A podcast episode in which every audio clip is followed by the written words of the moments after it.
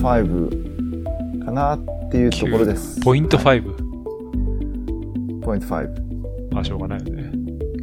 まあ、36.5でもいいけど。でも、それをカタカナにしたら36.5って読むから、そうだね。それも違うんよね。とかね。まあまあ、そういう話ね。はい。はい。クートレンタセッテプントノーベ。プントノーベ、それそれはさ、フランス語の放送聞いたらちゃんとフランス語でやっぱ言うんだろう、あ、ね。そう。あいや言うんだろうねきっとねだろうね。トラントシスポアンサンクとか言うんだろうな。か。ということは日本は936.5でいいわけやよね。いいと思う。まあまあ、そうあるべきだとも思うけどね。じゃあその辺の話は本編で。はい。ははい、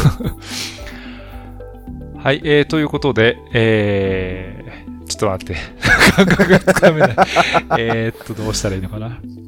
はい、えーアランベルポッドキャスト、えー、2023年の、えー第2回目という形になります。えー、レギュラー放送としては第5回目になります。ということで、えー、ゲストには辻圭さんということで、えーまあ、昨年のツール・ド・フランスの回では毎日えーおしゃべりしたというところで久しぶりな感じもするんですが、えーよろしくお願いします。い。はい。よろしくお願いします。ポッドキャストではね、あの、久しぶりな感じはあるけど、実際にゆうたとは割と合ってるっていう。まあ結構あの、ね自転車の上というよりうん船の上でよく会ってますけども、はい。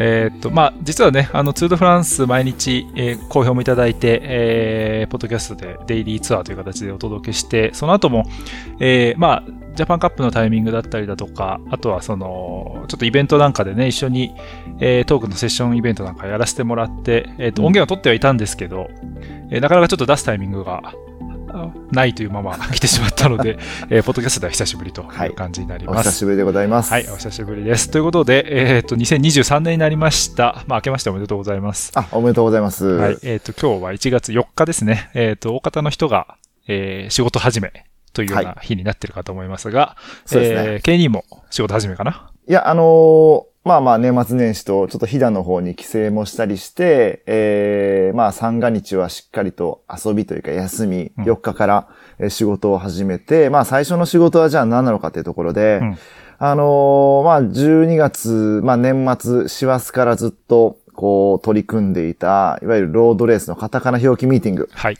の、まあ結果を踏まえ踏まえた、えーリスト作りというか、リスト整理というか、うん。えーそういうのが、えー今年最初の、えーミーティング、ミーティングじゃねえや、仕事でしたね。うん。はい。まあ仕事なのかどうかもちょっと怪しいけど、はいそもそもまあね仕事じゃないんやけどね。うんうんまあ、今日は、あーポッドキャストのね、トークテーマということで、このカタカナ表記ミーティングにえーフォーカスしたいなと思っているんですが、えー、12月の、まあ、末ですよね。えー、この間、2022年に、えー行われたのが、第7回ということで、もう7年ねやっていると。いつの間にかそんなことになりましたね。あの、12月10、え、22日か。うん新宿の方で貸し会議室を借りて、リモートで、まあオンラインでズームで参加していただいた、ベルギーとフランスから参加していただいた2人を含めて19人うん。の参加で、えー今回は、今回じゃないな、まあ、あの、2022年バージョン、つまり2022年に2023年の、えー表記を決めるというミーティングを行いまして、うんまあその結果を踏まえたね、えーリストが、まあ、選手が多いもんで、戦、対象の選手が、だから、えーワールドチーム、プロチーム、女子はウィメンズワールドチーム含めて、まあ1000人以上いるんで、うん。その選手の名前をどうカタカナで表記するかっていう。まあ、あとまあ、選手の名前じゃなくて、チーム名、あとレース名等々、うんうんいろいろね、やっぱり、その海外のスポーツなので、もともとはアルファベット表記されているものをカタカナに落とすっていうところを、とりあえず国内の自転車関係メディアだけでも統一しようと。始まったのが7年前で、もう8年前なのかだから、うん。えー今回が7年目になりましたね。気づけば7年目ですよ。まあ、あの、表記の統一っていうことに関しては、まあ、はい。なんでそれをしなきゃいけないかっていうところがあると思うんだけども、うん。これはやっぱ一重に、えっ、と、視聴者であったり、ファンの人たちの便宜っていうところが一番大きいんですかね？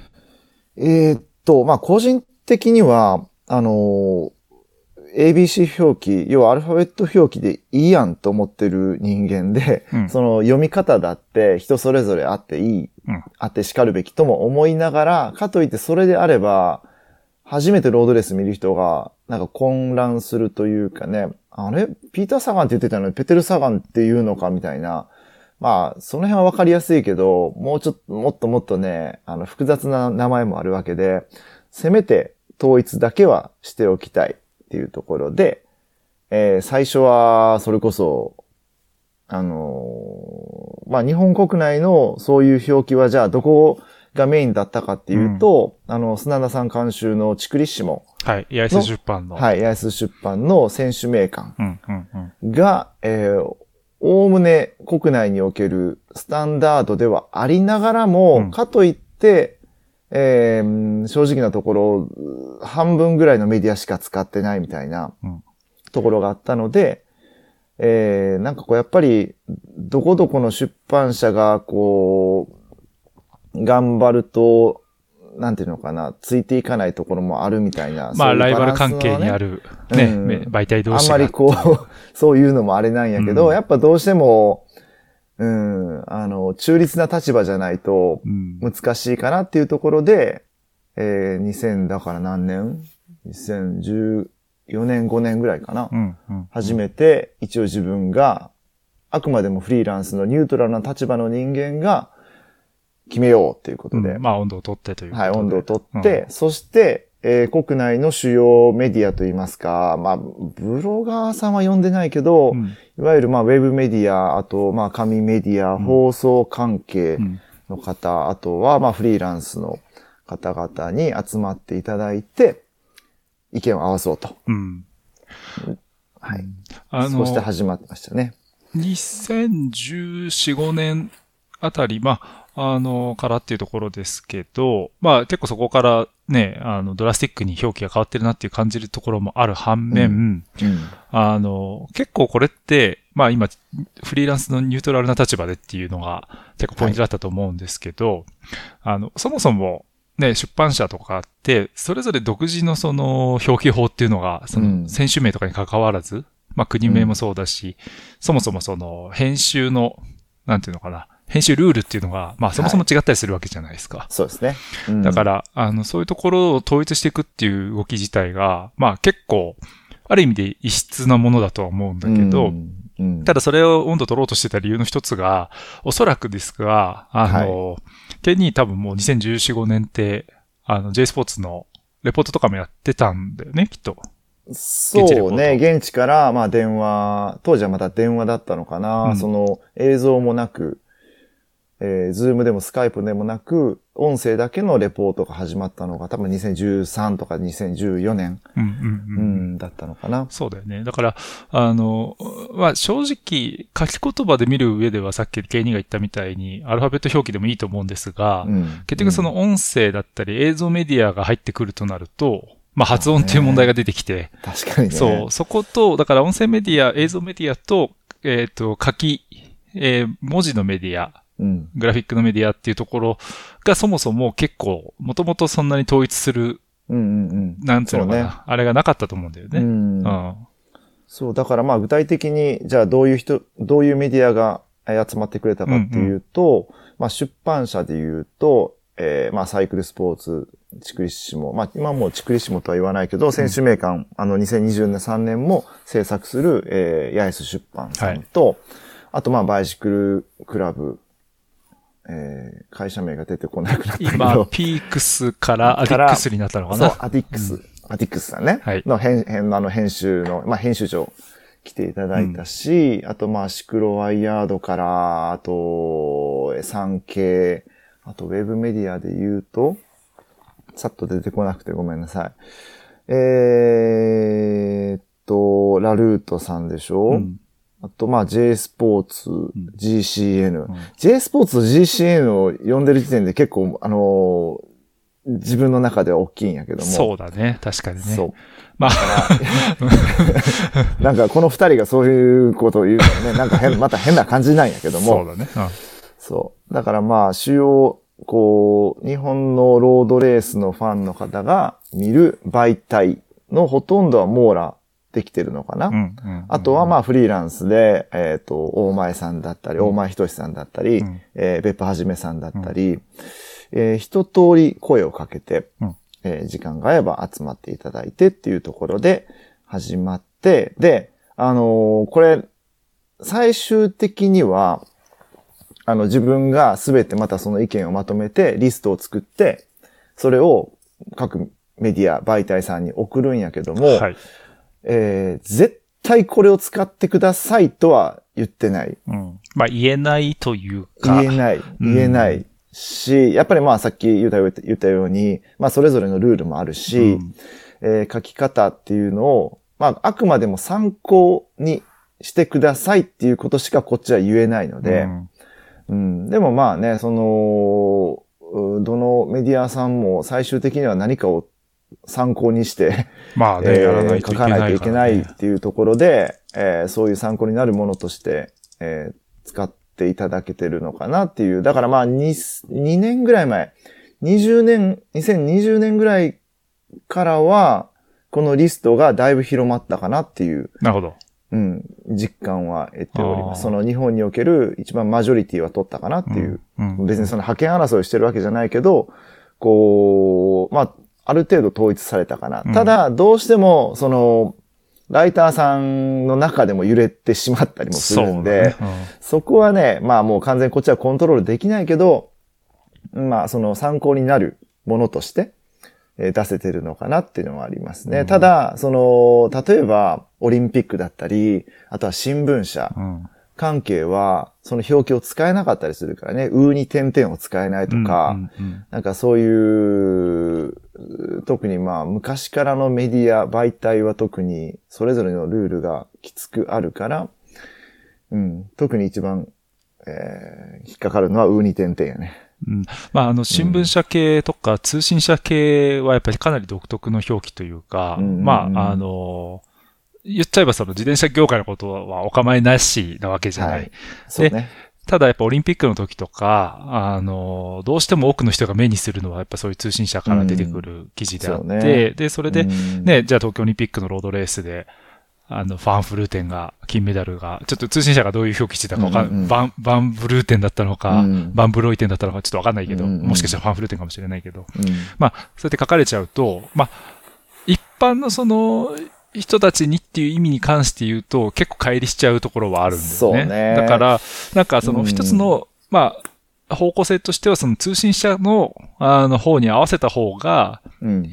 一般的なその本当に、あの、共有事項としては、まあ、正しい方向性かもしれないけれどっていうところと、あと今回、うん。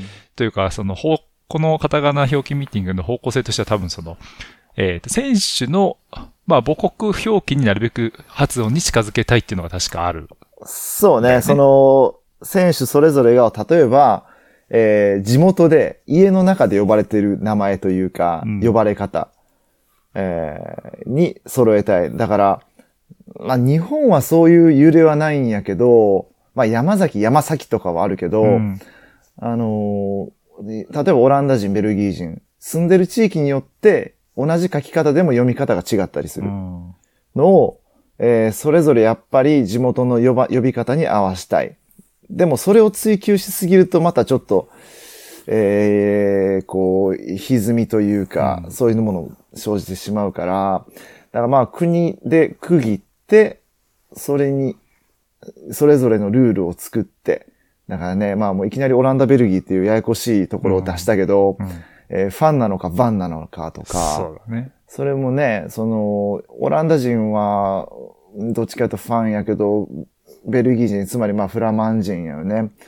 えーフラマンの人、フラントルの人たちはファン、バンに近いファンみたいな、うんそういうね、超曖昧なところをカタカナにどう落とすか。うんで、何が難しいって、じゃあ本人が発音したものを録音してきて、例えばそのミーティングで聞いてもらう。で、カタカナに起こしてもらうと、それぞれまたそこでも変わってくるから、まあ、その日本語のカタカナと、うん。対応してないってことだよね。対応してない。実際のところは。だからね、いろいろ言われるわけよ、その、ファンの方々から、あの、カタカナで表記して、ほその、カタカナ表記を発音して、本人がしっかり理解する表記にしてくださいとか、あ言われるんだけども、実際それはね、かなり難しあ。い。そうだよね。うん、その、そもそも L と R を書き分けれないからね、カタカナでは。うんうん。そんなん L と R が違ったことをよ読んだ時点で本人はもう全然違う音には聞こえてるわけやから、とかね、そういうのもあるんやけど、まあまあでも、いろんなそういう意見を合わしながらバランスを取りながら、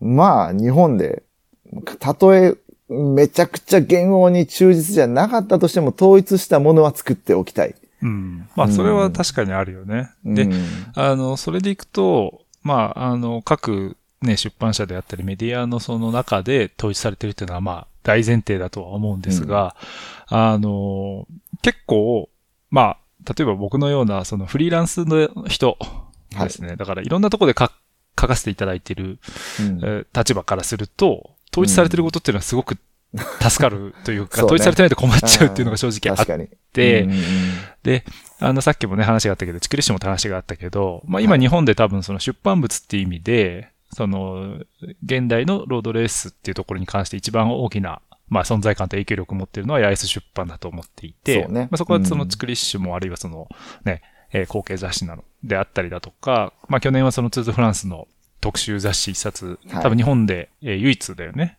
でそうね。うん。特集としてね、だ別別冊で出したのは、もやってるし、まあなんせそのツードフランスの、あの、公式プログラムも、お八重洲出版がやってるわけで、まあかなりその八重洲出版の、えー影響力っていうのが、まあ書かれたものとし、文字として見るっていう意味では、まあ紙物ではね、特にそうね。大きいかなというふうに思っていて、うん。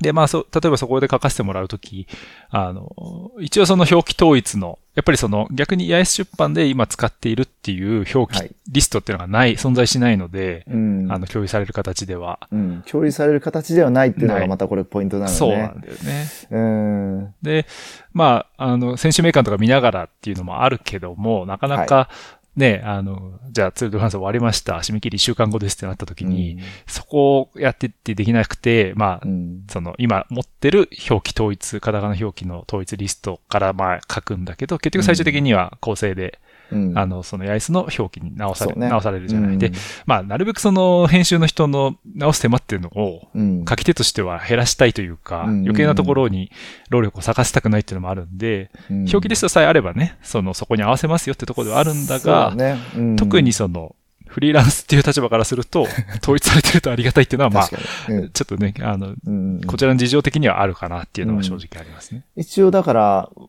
あの、まあ、担当の方にミーティングで言われたのは、2023年の、えー選手名鑑は、だいぶこの、えっと、今作ってる、その、えーこの表記ミーティングを経て完成したリストに近いものになる。うん。うん。っていうのは、えー言われてたので、まあ、さらに、こう、統一された感が進むのかなとは思いますけどね。でも、うん AIS のそのね、あの、まあ、山口さんですけど、方から、ね、そういう形で、あの、寄せていきますっていうふうに明言はいしてもらえたっていうのは結構大きな進歩だなっていうのは、はいけうん、それは結構大きいかなっていうのはうん。ありましたね。うんで、えっと、J スポーツは、ちょっとね、あの、私、J スポーツに詳しいんですけど、なるほど、はい。あの、えーっとね、結構2023年は積極的にカタカナでいろんな情報を出し、あひ表記して情報を出していくみたいなところで、ほうほうえーまあ J スポーツの中でも、多分ホームページとかでもそういう選手名鑑的なページができていくはず。なるほど、なるほど。うん。だからそこでもこのリストは基本的に使われる、うん、うん、ううんん。はずですね。でもね、このね、UCI の表記も揺れたりするし、そうだね。これそも何がそもの大難しい元がって、うん。そう、UCI のリストが、まあ、あの、まあ、1月になったんで、割と、た、あの、固まったものが、整ってきたものが出てきたけど、まだまだルリストに抜けてる選手も、ゆワールドチームだけで20人ぐらいいてて。うん、もうこれでもさ、あの今 UCI の担当者も、もう毎年これ大変だとか言いながら、ブツブツ言いながら、ちまちまやってんだろうね、きっと。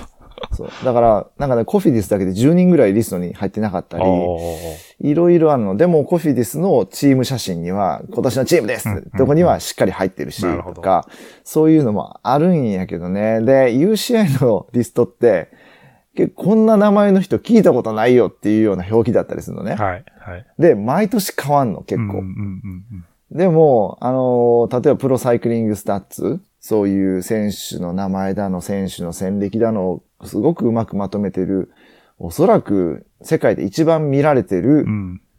えーまあ選手のデータベースのホームページのリストというかその表記はみんな知ってる表記なのね。うん。だから、えー UCI にちょっと合わせすぎたら、いもう誰かわからなくなるから、そのプロサイクリングスタッツベースでもあり、みたいなね、そういうバランスも結構難しいの。今でももあう、そのさ、レースの主催者も、プロサイクリングスタッツのリスト使ったりとかもしてるわけじゃない。で、結構そのそコラボレーション体制とかもなんかだいぶ整ってる感じとかも発信してるし、うんうんうんってなってくるとね、じゃあ、本来的に一番何を参照するべきかっていう問題が そもそもあるっていうそもことになっそもあります。ちゃうよね。そもそもありますね。だからね、答えがないところに一つの答えっぽいものを見つけていかないといけないのがうん本当に難しくて、うん例えばなんかあるかな、名前で言うと。えーっと、特にデンマーク人とか、そうね。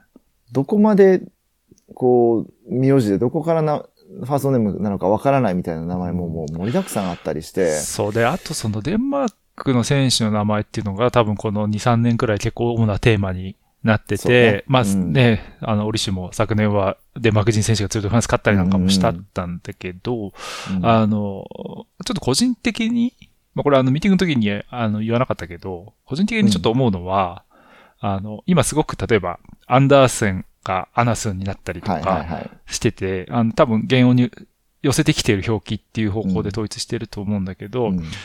ある程度その型、アルファベットとの、なんていうのかな、日本人が見た時の整合性があった方がいいのかなって気もするんですよ。うんうんうん。っていうのははね、例えば、あの、J スポーツであったり、GCN とかでレース見てる人は、基本的にカタカナ、オリンピックと違うんで、カタカナでね、あの、リザルトとか出てこないじゃないですか、画面上に。うんそうね。その時に、どこまで繋がるかなっていううん。うんのが、まあ、特に GCN の、まあ、あの、僕はちょっと GCN に詳しいんですけど、あ、そうなんですね。あの、GCN に関しては、テロップとか入れられないんで。基本的にそのユーロスポーツの放送全部なんですよね。なるほど。で J スポーツなんかはね、うん。そこはだいぶ、あの、うん。見やすいっていうふうに思うんですけど、うんうんまあそういう時に、まあ、アルファベットしかリストが出てこない、順位リザルトで出てこないって時に、意外とその、デンマーク人選手とかが、まあそれこそさっきケニーが言ってたねね、名字と名前どこまでやねん、順番入れ替わってないかとかうん。っていうの問題も含めて、なんか、ある程度カタカナのイメージと称した方がいいかなっていうふうにも思うけど、その称するレベルっていうのも、その、見る人によって違うわけで、そうね。っていう問題もまた出てきちゃうっていうのが、うんまあ本当にこれは迷宮ですよ。そう、だから、ある程度、こう、突拍子もないような、どんだけ原音に、こう、忠実にしたことによって、えー、全く困難、アルファベット表記と違うやんっていうような表記にしちゃいけないっていうのもありながら、うん。そこのバランス取りですね。落としだかどころをねら、そう、あとは、そのスペイン、ポルトガルの名字、母方の姓と父が、父方の姓の二つが入った、じゃあどっちを表記するかみたいなね。例えば、あの、UAE のアルメイダうん。とかって、まあ、いわゆる、あの、ジョアン・アルメイダとして定着したけど、うん UCI 表記で見ると、ジョアン・ペドロ・ゴンサルベス・アルメイダなの。ああ、ゴンサルベス入ってるね。そう。で、あれ、ゴンサルベスが前なんや、みたいなね。うん。でももう誰が、もう海外に行っても、もうアルメイダはアルメイダなんで、うんでもアルメイダ自体、自体もアウメイダなのね、ほんま。はいはいはい。とかね。そうだよね。うん。あの、アルルーっていうかアウメイダって。L、L が、そだから、あねそうだね。う。ん。ねポルトガル語系はね、サンパウロなのか、サ、サオパウロなのかとか、うんいろいろあったりするもんうね。ん。とか、まあまあ、あの、いろいろあります。ルイ、ルイ・オリベイラ。ルイ・フィリ、フィリペ・アルベス・オリベイラ。本名はね。うん。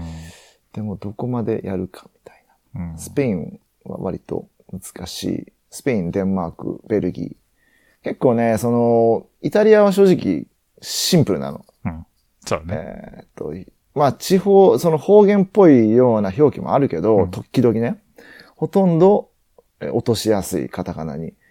で、えーフランスはやっぱ、うん、結構あったよね、今年。そうだねただ、結構その、フランスの場合は、フランス語って発音って基本的に決まってるんですよね。うん綴りに対して発音っていうのが英語と違って決まってるんで、基本的には読める。うん。けど、例外は地名と人名なんですよね。あの、ねと特例が多すぎちゃうっていうパターンと、あとやっぱ土地に、かなり地域に左右されるってところで、ブルターニュとかね。ブルターニュと、あとあの、バスク系の人はちょっとやっぱり読み方がイレギュラーになっちゃうっていうのはまあありますよね。ああ、ある。ただそこ、それはさ、難しいのも、ブルターニュではじゃあ、あの、こういうふうに発音されてます。でも、うんフランスのその他の地域の大多数の人たちには、うんまあ、いわゆるフランス語のそのままの発音をして、まあ、コメンテーターとかもそれで発音したりとかうんしてて、なんか選手もそ、それをこう、す失礼だとそこまで感じてないみたいなところもあったりすもう慣れてるだろうしか。ね。うん。そうなってくるとね、どういう言い方が一番いいのかっていう、また、また、正解のない、ねうん入っっちゃう。とは思うけどあと、まあ、フランス人で例えば、もう明らかにイタリア人家系うんうんの名前、えーグルパマのエンツォ・パレニうん。で、これ、名前がエンツォっていう時点でもう、なんていうのかな、もうまザ・あイタリア人の名前なのね。で、イタリアだとエンツォ・パレーニやけど、おそらく家の中ではイタリア語が話されてるかもしれないぐらいのイメージやけど、じゃあ、これフランスだからエンゾ、エンゾ・パレニ。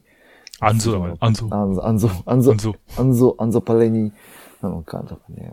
まあ、キリがないんですよ。キリはあるんやけど、うんと、とにかく時間がかかる。そうね一つ一つの確認作業が。だから、その選手の名前を YouTube で検索して、本人が発音してるのをひたすら探す。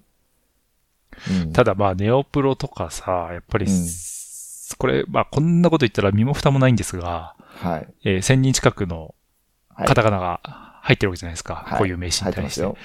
きっと、2割くらいは日本のメディアで使われないまま終わっちゃう選手まあ、もいっぱいいますよね。いや、きっとまあもちろんそれはあるけども、徹底的に、その、まあ、潰すっていう言葉は良くないけど、潰しておきたいのは、新しく出てくる選手。うんだからまあネオプロというか、新たにこの表記に加わる選手の名前は、しっかりと整えたいっていうのがあって、えーそうすることによって、わかんない、15年、20年したら、まあ一巡して、すべて、その統一された表記で収まるんじゃないかなと。うん例えば、まあ今年もう引退してしまったけど、ニコラス・ロッシュ、はい。アイルランド人。うん。ん、あのーニコラス、まあ、ああれ、ニコラ・ロッシュにしたっけ？長らくニコラ・ロッシュで撮っニてましたね。コラ・ロッシュやったよね。もう完全にフランス語味が定着してしまってたのね。うん。うん。で、まあ、あの、アイルランド、っぽく言う、あいぽくっていうか、その、本来はロッチェなの。うんロッチ、ロッチに近い。うん。うん。でも完全にロッシュになってて、まあ、そそれはもう帰れなかった。それもね、結局父親の、うんえっ、と、何ロッシュだっけ、え っと、ロ忘れちゃったッシュ、ロッシュさんね。うんステファン・ロッシュか。ステファン・ロッシュがいて、うんまあその時代のその日本の報道っていうのは基本的にフランス語読みが基本だったので、まあうんロッシュっていう形。まあでそれ、に引っ張られてフたよね、ランスチ。ームで活躍してたかな。まあでも、うんそれクレディアグリコルも割と言ってたし結、局この、ツール・ド・フランスがやっぱり報道の中心だったから、日本うのんかつての、そうね。えー報道が。そうするとやっぱフランス語の読み方っていうのが、うんその時点で多分一番現地の音に近いっていう、うんその当時入手できた情報としては正しいやり方だったと思うんですけど、そうね。ね、トリプルクラウン達成した名選手の息子っていうことで、しかもうんね、フランスのマフミと同じアマチュアチームにいてっていうことで、うんちょっとフランス人扱いっぽい形で、まあね、まあニコラスでもなくね喋るしね。ニコラ・ロッシュってなってっていう、うん。まあそれも本当に歴史の上にある実はうん呼び方だったっていうことだよね。うん。だから、まあ、ある程度もう定着してる名前はそんなに変えたくないとは思っていて。うん。うん。よっぽど、なんかこう、本来の、なんていうのかな、発音から乖離してたらまた別やけど、まあ、うーん、なんかこう30代後半の選手であればもうそのまま行っちゃおうみたいなうん。ところは、ね、ありますね。そうね。うんで、なんかそこでちょっと話があの横に行くんですけど、あの思ったのが、まあ今その7年目ということでだいぶ成果も出てきているっていうのがある一方で、はいえーっと、コンチネンタルレベルの選手たち。そうね。はい。で、うん。あの、こまあ今年っていうか去年、まあ2000、えー12月ですね、のあ回で良かったのが、あの大会の関係者の方も出席されてたじゃないですあか。そうそうそう、そう、それを言い忘れたなと思ってて、そう、あの、だからジャパンカップと、まあ、ツアーオブジャパン等々、日本国内の UCI レースの、まあ、主催関係者、うん主催者関係者になるのかな？の方も、えー参加いただいたので、えー結構ね、その、レースってそれぞれ独自のリストを出したりするので、そうね。そう。あのーそこももちろん統一できれば。ま言っちゃえばね、レースっていうのが一番大きいメディアでもあるわけで、あの、ファンにとってはね。そうね。うんうんで、日本のレースっていうのは、ジャパンカップね、去年の本当に大盛況ぶりっていうのもはい記憶に新しいですけど、そう。記憶に新しいのはポーレスなのかパウレスなのかね。勝者がね、はい。いやもうね、そこはもうごめんなさいって言うしかなかった。ポーレスって言ってたけど、まあパウレスだよねっていう。うんだからまあ主催者側はパウレスだったし、えー、例えば国内メディアではポーレスもあったり、パウレスもあったりしちゃったので、うんちょっとね、そこは失敗しました。で、あ、でも、あの話があるけど、うんでも、あの、2022年一番嬉しかったのは、嬉しかった、まあ、あの、やったって思ったのは、ビンゲゴ。うんビンゲ、まあ、普通に読んだらビンゲガールドはい。になるのを、しっかりとビンゲゴーにしてたのはうん、すごい良かったなとうん思って。うん。あのーなんていうかな。い いえーまあ彼が勝ったのも個人的にも嬉しかったけど、それ以上にビンゲゴーにしといてよかったっていうのは、もうね、今となってはビンゲ語以外の何者でもない、そう、何者でもないけど、普通に書いたらね、ビンゲガールドやからね。まあ、フランスなんかだとね、あの、うんビンゲガーってまあ言われてるけどね。まあ、でもそういうこともあるから、やはり、早いうちから、まあ、ね、あの、消し込んでおくっていうのはすごく大事なことなのかなっていう。あ、あのーごめん。えっと、スペイン、ポルトガル、オランダ、ベルギー、デンマーク、あとややこしいのがあった。ポーランド。意外と、まあ名前が長い選手が多くてう、んあとちょっとアルファベットが独特なえーそうものを使ってるからね。そう、上になんかいろんな発音記号みたいなのついたりするけど、あーまあ、発音記号つかないけど、クフィハトコースキーうんって、えー、一時期は、何やク、クビアトコウスキーとか、なんかいろいろ表記が揺れた選手でそ、うだね。で、今はクフィアトコウスキクフィアになってるトコウスキー。はい。うんで、これはもうあの、自分の中で割と自信作だったの。ほうほうほうほう。うん、で、この間ワールドカップの、えーっと、サッカーワールドカップのうん決勝で、ブラジルと、アルゼンチンやった時に VAR うんの審判の審判長がクフィアト・コースキーさんやったの。うん。全く綴りが一緒で。うんで、あれはだから、ん日本の放送局どこやったっけ？あのー要は地上波で、カタカナの表記もクフィアト、クフィアト・コウスキー一緒やったの。なるほど。うわーと思って。一緒やと思って、すごい嬉しかったっていう話です。あの、ちなみに決勝戦は、あの、フランスとアルゼンチンですから。あ、フランスはいアルゼンチン一応補足しておきますが。はい。そうそうそう。はい。すいません。アルゼンチンのイメージが強かったもんでね。うんアルゼンチンを応援してしまってたんで、すはいいません。フランス好きのね、ゆうたさんには。いえいえ。ブラジルっつったな。すごいな。はい。まあでもワールドカップよく見てたね。見てましたよ。うん。まあね、うん子供もサッカー好きだったのね。あのそう、あと、表記、表記をちょっと気になして白かった。確かにねう。ん、ってのある。うんうん、エムバペなんだ、みたいな。うん。サッカーは、ね、あの、そう、毎回この、あの、ミーティングの時に他のスポーツってどうかっていうのをはいある程度調べておきたいなと思いつつできてないんですけど、うんサッカーなんかはそれこそリーグがヨーロッパにだけでもいっぱいあって、おそらくどうでしょう、選手人数的にはロードレースと変わんないくらいいるのか ?1000 人とかいるのかな、やっぱり。ああ、だからまあ、シリ、セリエ何々とか、どこまで落とすかによるけど、まあ、各国のトップリーグの選手を、まあ、どうやろうね。わかんない。どれくらいいるの？ワールドチームよりは多いよね。ワールドチーム、プロチーム合わせたよりは多いと思う。多いよね、きっとね。うんで、サッカーも、あとは、あの、モータースポーツ、F1 とかうんのドライバーの名前とかも結構揺れる。だよね。うんうんそう思そう、エムバペってね、う。結局。ムバッペとか言われてたしね、む最初そう。む、む、む、ちっちゃい腕始めたいぐらいかなって。ムバッペかな。んから始まってたのも昔あった気がするんだけあど。ううんんまあさすがにうんんから始めちゃうそうなのね。っていうそうだか話なのから、な。日本語に変えて不自然じゃないっていうところもやっぱり残したいっていうのがあって。まあ、M、シンプルに書くなら、M、シンプルに書くならエムバペなのかなとはうん思いますけどね。まあでもサッカーはね、ちょっと特例だとしても、これだけ選手のが多いスポーツっていうのは多分ほとんど類がないっていうところではね、うん、まあ非常に大変。ただ、あの、ちょっとね話をまた先に進めたいんですけど、はいあの、さっきもちょっとだけ話出たけど、か、掛け言葉のメディアと喋り言葉のメディアで、やっぱりその、違うと思うんですよね。っていうのは、違いますね。書き言葉は言うても時間があるんで、うん。リストを参照して書くことができる。うん。これはね、ケニーも解説アンデースポーツでやられてるんで、あると思うんですけど、あレース展開をライブで伝えるタイミングにおいては、うん。じゃあ、アタックが起きた時に誰々がアタックだって伝えなきゃいけないけれども、はい。その誰々の、あ、あれ？これなんて読むんだっけって言ってリストに戻って見てる時間がないんですよ、ね。時間はない。うん。ってなると、ねやっぱりアナウンサーであったり解説者っていうのは、うん。ある程度以上にこのリストの発音っていうか読み方、日本語の読み方っていうのを頭に入れとかなきゃいけないっていう問題が出てく。るんだよね。で、そそれが、ね、もちろん1000人の選手を覚える必要はないにせよ、うんうんうん、おそらく各レース始まる前にこの選手が来るだろうっていう見立てもある程度立てつつ、うん読み方なんだったっけな、去年からどう変わったっけなってやらないと、うん。究極やっぱ見てる人にとっては、あの耳から入ってくる情報っていうのが映像に関しては一番大きいと思うので、うんうんうんその印象っていう意味では結構責任が重いなっていうこともね、ね感じたりするだからね、極論、極論というか、あの、極端な話、もう変えたくないの。うん。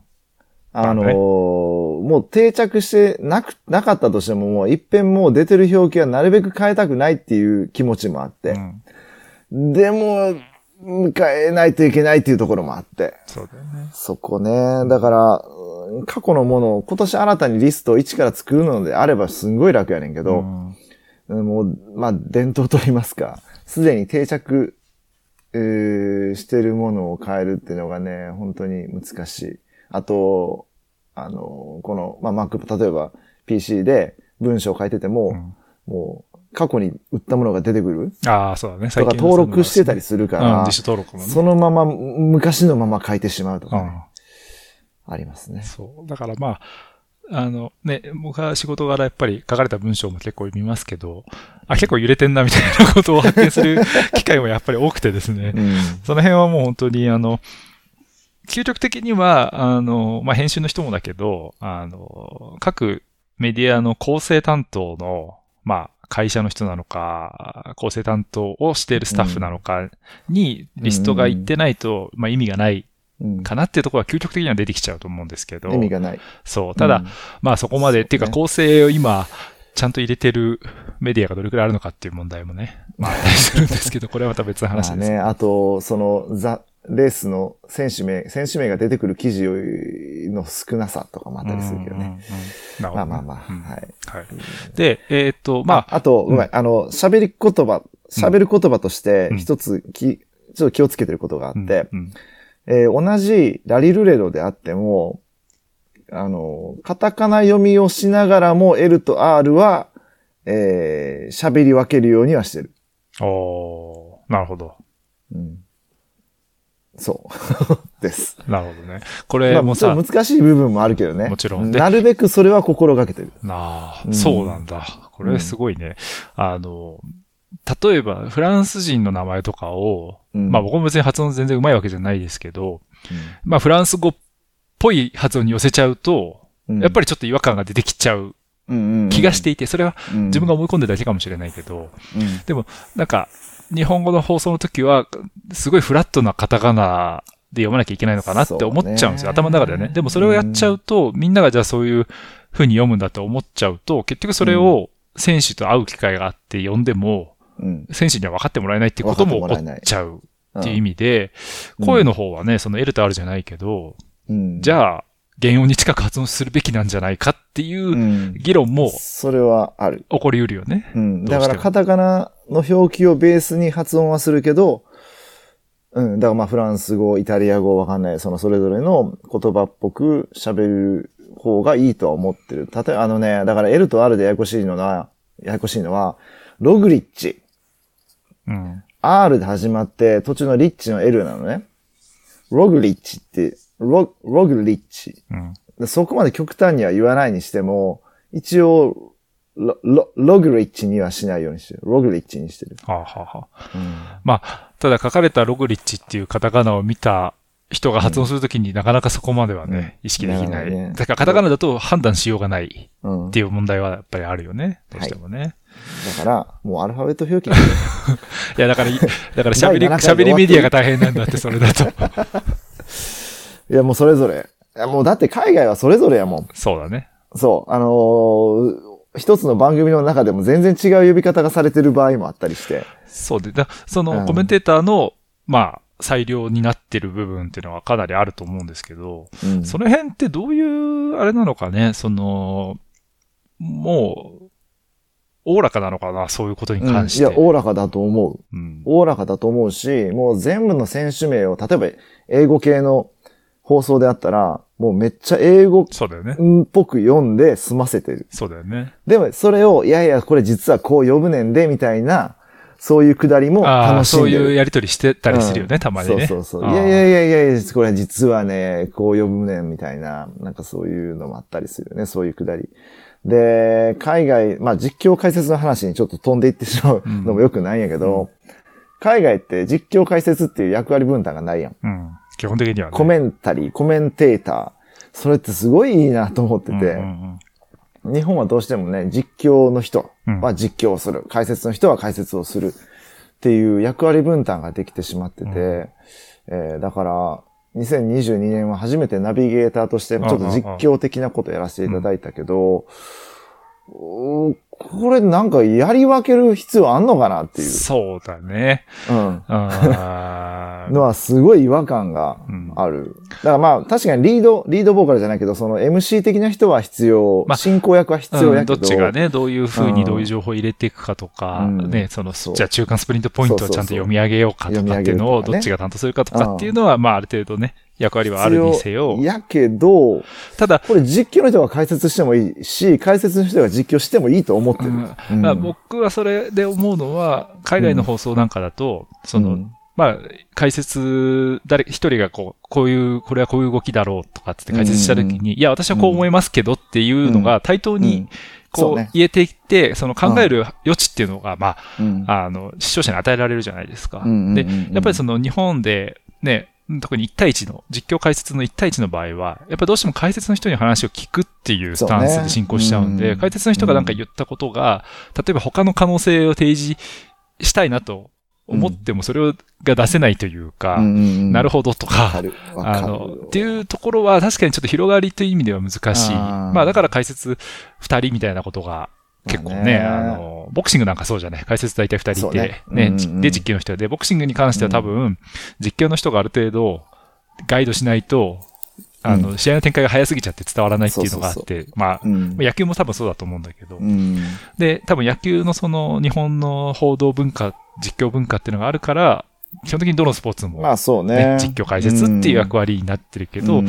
確かに、うん、なんか、ロードレースに関してはそういうのもありかもしれないね。いや、ありだと思う。うんしかも長いしさう、んうんうん。放送時間が長いしその、何も展開が起こってない時のつなぎというか、うんそういう時とかは、まあフリートーク、まあうんもうちょっとこう対等でうんあってもいいんじゃないかなとは思ったりするかな。なるほどね。それは確かに。ううん。ん、うん。だからなんかこう、別に今の体制を否定してるというよりも、もうちょっと面白くできるんじゃないかなっていうのと、えー自分は解説と呼ばれ、解説で呼ばれてるのに気づいたら実況っぽくやってしまうし、そうだね。実況で呼ばれてるのに気づいたら解説っぽくしてしまうのがうん。難しいなと思って、言うとうまいことやってるなと思って。何を言ってるんですか、うん。私は実況です。よ。実況っていう形してるけどね、確かにそれは、あのー、ちょっとこう新しいうん。ね、実況解説っていうかレ、ロードレースの報道みたいなところの可能性はまだ結構全然あるんだなっていうのが日本ではあるね。いや。すごいそれはある。ちなみにあの、J スポーツさん、あ、あんまり言ったらいけないのかな？うん2月から新番組が始まります。はい。私、レギュラーで、マなんかンスリーで。すごい最近出てないですか、出 J スポーツ。そんなことないですよ。あの、マキタスポーツさんのやあ、つとかマキタスポーツさんのやつとかね、マキタスポーツさんってすごかったのよ。うんうん。あれ、これ、これだいぶ、あの、そこだけ聞くわカタカナ表、カタカナそこだけ聞きましょう表記ミーティングかそこだけ聞きましょうら外れていってるけどね。はいはいいや、あの人はすごいと思った。うん。っていうのも、J スポーツで年末23日放送やったかな、うん。収録が12月の上旬にあって、要はロードレースの魅力を発信する、要はロードレース関係者として、えー出させていただいて、あとはサッカーとか、スノーボードとか、モータースポーツ、あとラグビーかな？の、まあサッカーはサッカーでも、あの、ワールドカップとかじゃなくて、もうちょっとマイナーな、あのシリーズを紹介するっていうのがあって、そうそう、高校生のリーグとか紹介する。そう、魅力をとにかく熱く語るうん。。なるほど。コンテンツ愛っていうやつやったんだけど、で、あのー自分はツールドフランス担当。うんだからツールドフランスの5分間にまとめられた、こう、魅力あふれる映像を見ながらちょっと話して、なんでロードレースが楽しいか、なんでツールドフランスが楽しいかっていうのを説明して、ん最後、マキタスポーツさんが、えー、賞を与えてくれるのね。ほうほうんで、ちなみに、大河ドラマ賞をやったんやけう。ど、へえ。うん、だから大河ドラマ各地いろんな歴史もありながら、えーそれぞれのその選手がうんドラマを持って、大河のようにみたいな。はあまあもうすごいうまいこと言われてて。確かにね。喋りってすげえなって思って。喋りのプロはすごいなと。プロはすごかっあた。ーちょっと鳥肌立ったなるほど。うん。ちなみにあの、メイ、あの、この控え室でメイクもされまして。はい。あの、テカリを防ぐためのこの粉もはいはいはい振られて何も言ってないのに眉毛描かれました。あ、本当？うん。眉毛薄いんでね。えじゃあ結構、男前に映ってるってことですね？うん、わかんないけど、あの、放送見れなかったんで、その時。あ、そうね。はい。そっか。なんかでもその話でさ、うんあの、大大河ドラマってすごいいい例えだなと思って、っていうのは、あの、ツール・ド・フランスとかってさ、やっぱり、うん。あの、女子誌って言われたりとか、うん。まあエピックだとかっていう、まあ、うん。フランス語だとエポペって言うんだけど、女子誌っていう言い方をよくすると思うのね。うん。で、女子誌ってでも、日本ではあんまりピンとこないなと思って、書き言葉で。で多分自分も書いちちゃったりするんだけど、ゃえ、じゃあ女子誌って、知ってる女子誌って何ぞやみたいな 思ったんですが、今話聞いてて、あ、うん。日本で女子誌ってうん。つまり大河ドラマなんだなってすごい思って、ああああこの言い方はやっぱすごいね。すごい。だから、マキタスポーツさんが、まあ、台本渡されてある程度うん準備してたのか、うん思いつきなのか、わかんないけど、いや、もうその大、その大河、いや、大河ドラマ賞だけじゃなく、いろんなものの、その、理解の仕方というかだから、まあ、歴史があって、スポーツというよりももはや、文化的なうん。生活に溶け込んだ一部だ、みたいなところも含めて、理解をしてくれて。理解をしてくれて、あっていう放送でしたー。ね。あうんちなみにあの、うん自分の次の回、自分の次の収録がスノーボードでお、岩垂カレンさんという、うんあの、綺麗な方がいらっしゃって、自分ずっとインスタでフォローしてて。初めてお話しして嬉しかったってはいいうところでした。いや、役得ですね。はい。はい。はい。まあ、そんな話もちょっと脱線しましたけど、はい。だいぶ脱線したな。はい。まあ、ただ、あの、表記の問題っていうのは、生地、こう、どうしてもね、あの、書く方、うん書かれたものっていうところに行きそうなんですけど、実はその、音としての大事さみたいなのもね、実はあるんだよってことは、ちょっと今回触れておきたかったなっていうところでした。うんうんうんはい。はい。で、まあまあ、長くなっちゃうんで、あ のえー、っていうところなんですけど、えー、まあ今年は2023年が始まったところですけど、始まっちゃいまししたね。た。にはそろそろ、えー、えーっと、1月10日からオーストラリア。うん。うん、ちょ、寒いの苦手なんで暖かいところ行こうと思って、うんえーツアーダウンアンダーが始まりますね。過去2年間は、まあ、ダウンアンダーっていうイベントやってたけど、UCI レースじゃなくて、うん国内の、えーまあ、アマチュアレースじゃないな。まあ、そういうナショナルイベントやってたけど、うんうんうん久々に UCI ワールドツアーとして、23年、うん、復活するということで、うんそこに行ってまいります。1月10日出発で、で、それ行ってからカデル・エヴァンス・グレート・オーシャン・ロードレース、メルボルンの近くのジーロングっていうところでやるのも居残って、えー1月いっぱいかな、うんうんえーオーストラリアで。そう、自転車も、毎年自転車を持って行って、その自転車乗るっていうのが定番やってんけど、なんと現地にですね、はい。あの、土井幸宏という、はい。特派員は、えー特派員がいまして、うん彼ともう現役時代から、あの、身長、体重、今は体重だいぶ彼重いだろうけど、サドルの高さ、ヘルメットの大きさから全部一緒で、おーもうバイクを借りてしまおうということでコロナ後の一番新しいのも借りれるのかなみたいな、え ちょっと、まあじゃスニークピックしてたもんね。うん。ーそう、あのー借りて走ろうかなと思ってます。で、えーすだからアデレードっていう街で、2週間ぐらい滞在するのかな。うんその期間中ずっと借りといて、で、つ残りの1週間はジーロングやねんけど、ジーロングはおそらく海の真ん前のホテルに泊まるからお、自転車よりも釣りしようかなと思って。おっと、はい。うん。あとね、今回、あの、スタジオ撮影っぽいことも割としないといけなくて、っうんていうのも、例えば、えー、あ、ジェイコ・アルーラー、バックエクスチェンジ・ジェイコ。もうが、なんていうチジェイコ・アルーラはいーになるんだけども、うん。そうね、アルーラーが入るとは思わなかった、サウジアラビアの。うん。え、何の会社世界遺産。世界遺産の街。ああ、地方自治体っていうか、地方自治体の、まあ、プロモーションの会社なのか、まあ、まあ、地域名、うん。場所の名前、うん。うん、観光地ですね。うん。そう。だから、ジェイコ・アルーラーは、えー、まあ、ヨーロッパでチーム写真は撮るんやけど、うんえー、ダウンアンダーの前入りしてる選手たちは、そのヨーロッパのフォトシューティングに加われないのね。なるほど。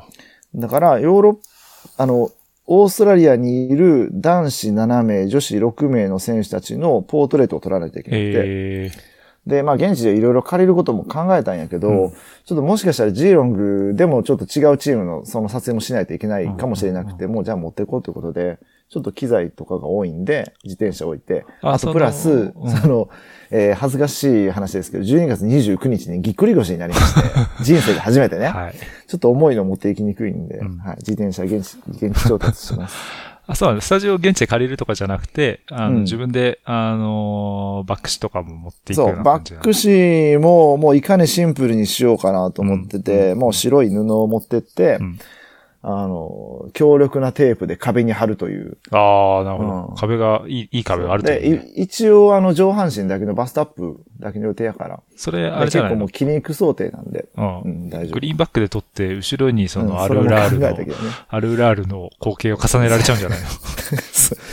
それかもしれない。てか、チームシュまーティングをそこでやればいいのにね、むしろ。あうーん、まあでもオーストラリアに全員呼ぶのは大変やよ。いや、あの、アル、アルーラールでさ、アルウラーね。アルーラー。うん 適当そすこね。表記うんぬんとか言ってるくせに適当ですいません。ジェイク・アルーラーで。ジェイクアルーラーはいなるほど。まあまあ、そういうのもあったりして、だから、まあ、スタジオってその、でっかいストロボは持っていかないけど、プロフォトのちょ、携帯できる、うん。えーストロボとソフトボックスと、あと、釣り竿と、はいはい。えーヘルメット、元用のヘルメットと、なんか何気にまあ、それなりには。ね。ううんん。あと水着と、まあ、いいね。夏だもんね。夏だからね。うん普通に35度、40度とかになったりするんで。ああ、いいですね。だからオーストラリアで乗り込んで、えーシクロクロスも、出るの？そう、2月に出ようかなと。あ、でもねシクロクロス東京があるからね、今年は。あ、仕事時あるね。はいまだ何も、あの、仕事は決まってないけど、いつもね、オーストラリアで結構距離乗れるのね。うん。あの、向こうで毎日3、40キロ乗って、うんだから、オーストラリアで500キロぐらいは乗り込めるの。おうおういいじゃないですか。いつも。コンディション上でがるねも。、帰ってきて、大抵関西シクロクロスの桂川があるんやけど、はいはい。全然走れないの、寒くてあそう。あ、寒くてね。なんかね、あったかいとこで走る体ができてる。そうだね。なるほど。そうだよね。いつも全然ダメっていうのが。はい。桂川でございます。はい。千秋楽ね。何の話関西四国してたっけ？はい。今あいろいろ話が広がってという感じですが、うん。まあまあ、そんなところで、えー、ダウンアンダーにもね、出発間。近。多分このおプログラムはダウンアンダーの、まあ、レース始まる前後くらいには、えーはい。公開しようかなという形ですので、うん。えっ、と、ダウンアンダーは、えー、J スポーツの出演はあるのかな？現地からの出演があるのかどうかは聞いてないけど、うん。まああるのかな？わかんないです、うん。まず女子のレースがあって、ウィメンズがあって、その後メンズがあって、うんうんうんうんだからメン、ウィメンズとメンズ合わせたら10日間ぐらいあるんやけど、結構その長い。10日間の中でもね、その、ヨーロッパから人を送り込めないメディア等々の仕事がいっぱいあって、今年。まあまあ、いいいいことじゃないですか。うん、いや、ね、だから、あの、もうちょっと円安でいいんやけど、ああ、そうだね。ちょっとね、しんどいね。ね、アメリカから入ってくるのも多くなる予定やから、うん。気づ気づいたら昨日も1月3日で129円とか言ってたから、うんうんうん。これがね、150円やったらよかったのにね、とか。そうだね。ああ、確かに。為替とかにも、そっちのね。そう、うん為替にも振り回されながらのね、えーツール・ド・フランスのホテルを予約したりとか、うんうんいろいろ忙しいんですよ、オフシーズンも。なるほどね。まあ、でも本当にもうオンシーズンになっていくというね、えータイミングでしたけど、えっ、と、うんその出発前までに、じゃあ、リストが完成していると。あ、そうですね。あと、今日明日で仕上げて、うんまあ少なくともダウンアンダーが開幕するまでには、各メディアに、うんえー各媒体さんにこのリストは送信完了すると。まあすでにあの、その、ものと、も元となるリストは誰でも、誰でもというかそのメディアの中で共有できるようにうん。公開をしてるんで、うんで、あ、で、今年はそのリストを何らかの形でオンラインで公開できるようにしたいなとは思っていて。なるほど、なるほど。そう、だからそれを個人の規模でやるのか、どっかのメディアさんに手伝ってもらうのか、うん。はわかんないけど、でもね、それね、なるべく公開したくなかった気持ちもあって。ああ、そう。っていうのも、それを公開してしまうと、あ、どこどこのメディア使ってないやんっていう。のが出てきてしまうのね。うん、そうだうんね。それもね、なんかこそうか。う、なん、まあその辺のバランス取りが難しいわけですよ。そうだね。いや、なんかその公開してほしいって声はね、結構ずっとあったと思ううんなんか公開した年もあったような気がするんですけど、ありました。はい。えっ、と、で、僕の個人的な考えとしては、うん。まあメディア、上からのそのね、統一っていうのももちろん大事なんだけど、うん。一般に公開することによって、まあどれくらいの人数かわかんないけど、ファンの人たち、まあよくブログ書く人とか、まあそういいう人たちが、の、あの、ところで共有されてある程度使ってもらえるようになると、ね。まあ上からと下からっていう、うんうん、あの、共通理解みたいなのがうん広がる可能性はあるなとは思ったんですよね。うん。だから、まあ、スプレッドシートそのままバーンって公開するのか、うん。どうするかちょっとわかんないけど、ね。ただ、まあ、いろんな形で。まあ自分は一応応、その仕事として文章書いてても、はい。リストからコピペしてくるのがめんどくせえなって感じる時もあるくらいなんで、その趣味でね、ブログ書かれてる人がどこまで、うんそこまでやってくれるかはまた別ですけど、まあ、ちなみにあの、この、えー7回を数えました、うんこのカタカナ表記ミーティングは完全にボランティアでございまして、はい。来年あたりスポンサーつけようかなとも思ってて、そうだね。うん、あの、やっぱ作業のボリュームとか、普通に数日間みっちりや,、やり込まないといけないし。うん、で、まあ別にリアル、リアルミーティングする必要ないじゃないんやけど、えーリアルミーティングするためには渡航費と宿泊費ととか考えたらかなりの持ち出しになるんで、うん来年はスポンサー。まあそれかそれか投げ銭方式というかね、そのファンの人たちからちょっと支えてもらうっていうのはいいかなと思っていて、まあ、あ、の、実際すごく、なんていうか、いい機会というか、あの、メディアの人たちが一度に返す機会って、レース会場しかないんですよね。で、それぞれの仕事があるから、ゆっくり話したりなんかできないし、手の内も見せられないみたいな状況もあるわけで、うん。ああいう全く利害関係のある意味ないうん場所に一堂に会すっていうのは、本当にすごくね、うそうね。ん、貴重なんですよね。だから過去2回は、えーリモートで、オンラインで、ズームでやったけど、今年は久々のリアル開催だったのね。で、なんで今年リアルにこだわったかっていうと、その後の忘年会をぜひとも実施したかったかうん。うら、んうんうん。っていうのもあったりして、うん。まあ忘年会、えーなのか、こう、懇親会なのか、呼び方わかんないけど、うん。えーメディアの方に、の間をつなぐというか、ね、そういう場が、まあ、ゆうたも言ったけど、なかったんで、うん。うん、それをぜひとも作りたいってことで、やりましたね。まあ、だかからね、その、まあ、スポンサーなのか、あの、ファンからのサポートなのかわかんないけど、まあ、その分、ね、あの、成果というか、形は見える形に出すとか、ら、うん。まあ、何かしらね、あの、そうね。コンテンツにしてっていうのはね、いいけど、まあ、そう。別にライブでね、あの、YouTube ライブで会議の模様を流すのも、ああ、まあ、来年はいいかもしれないしどういう話してるかとかね。ちょっまあまあ、いろんな方法はこれからもも引き続き模索していきながらかな。うんうん。まあ実質、実質的にこのミーティングは、えー、K2G ストア、うん。オンラインストアうんのスポンサーでお送りしてるわけですけども。まあ、そういうことだね。持ち出しだからねうん。そう、持ち出しだからね。うんそうだねだこのカレンダーの売り上げをこう当てさせていただいてますっていうことにしておこう。えっと、もう23年になっちゃったけど、カレンダーはまだ少しはあるんですか、あ、まだ少しありますので、はいじゃあ注文もお待ちしております。はい。あの、ショーノートにリンクも貼っていますので、はい。ぜひ、チェックの方お願いします。ただね、ダウンアンダー行ってしまってからは、発送できない発送が、あ、まあちょっと家族がやるかもしれないけど、うんちょっとまだ悩んでるんで、うん。はい。まあまあ2月になっちゃうかもしれないけど、はい。はい。ね、ところもあってという感じで、はい。ということで、まあ、あの、今年も、まあ仕事に、それに、プライベートでね、いろいろまた会う機会も多いかと思いますが、また、ポッドキャスト出てくださ。はいい。あ、出させていただけるのであれば、あ、ルカが聞いてたよ、ユータ来るかって。あツールドフランス。いや、行きたいですね。来る。のかね？わかんねえって言ってる。あの、それこそちょっとね、ポッドキャストの方も、あの、まあ、昨年あの、作った冊子が、はい。あの、あまあ、完売したおかげでですね、ねちょっとこう、えー取材の足がかりもできましたので、はい。ちょっとそういう形でね、えーうん。まあちょっとただ、あの、メイン、ポッドキャストのツール期間中のメインスポンサーが、ちょっと今、社内的にいろいろ大変そうにしていまして、あ、はい、なるほど。はい。某 R 社なんですが、はいなので、まあちょっとそういったニュースポンサー探しもね、えーこの後していくっていうことになるんですが、はい。ちなみにレンタカーは、なんかツールドフランス打ち合わせになってるけど、レンタカーはもしかすると、えっ、と、大会の公式のあの S 社。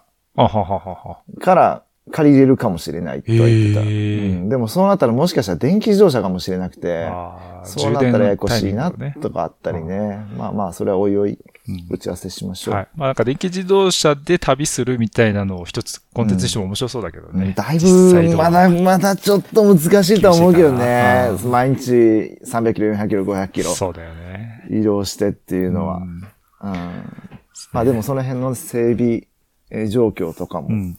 うん。もう見たいというか、はい。ねねかなりのスピードで向こう進んでるんで、うん。うん。うん。そうだね見たいで。すね。はい。ということで、えーまあ、案の定というか、いろいろ脱線しましたけれども、はいえー今年もよろしくということで、ははい一つ丸く、えー収めてよろしいでしょうか。はい、大丈夫でございます。はい。ということで、ゲストは辻圭さん、えーツアーダウンアンダー気をつけて行ってきてください。はい、行ってきます。は。はいでは、ありがとうございました。はい、ありがとうございました。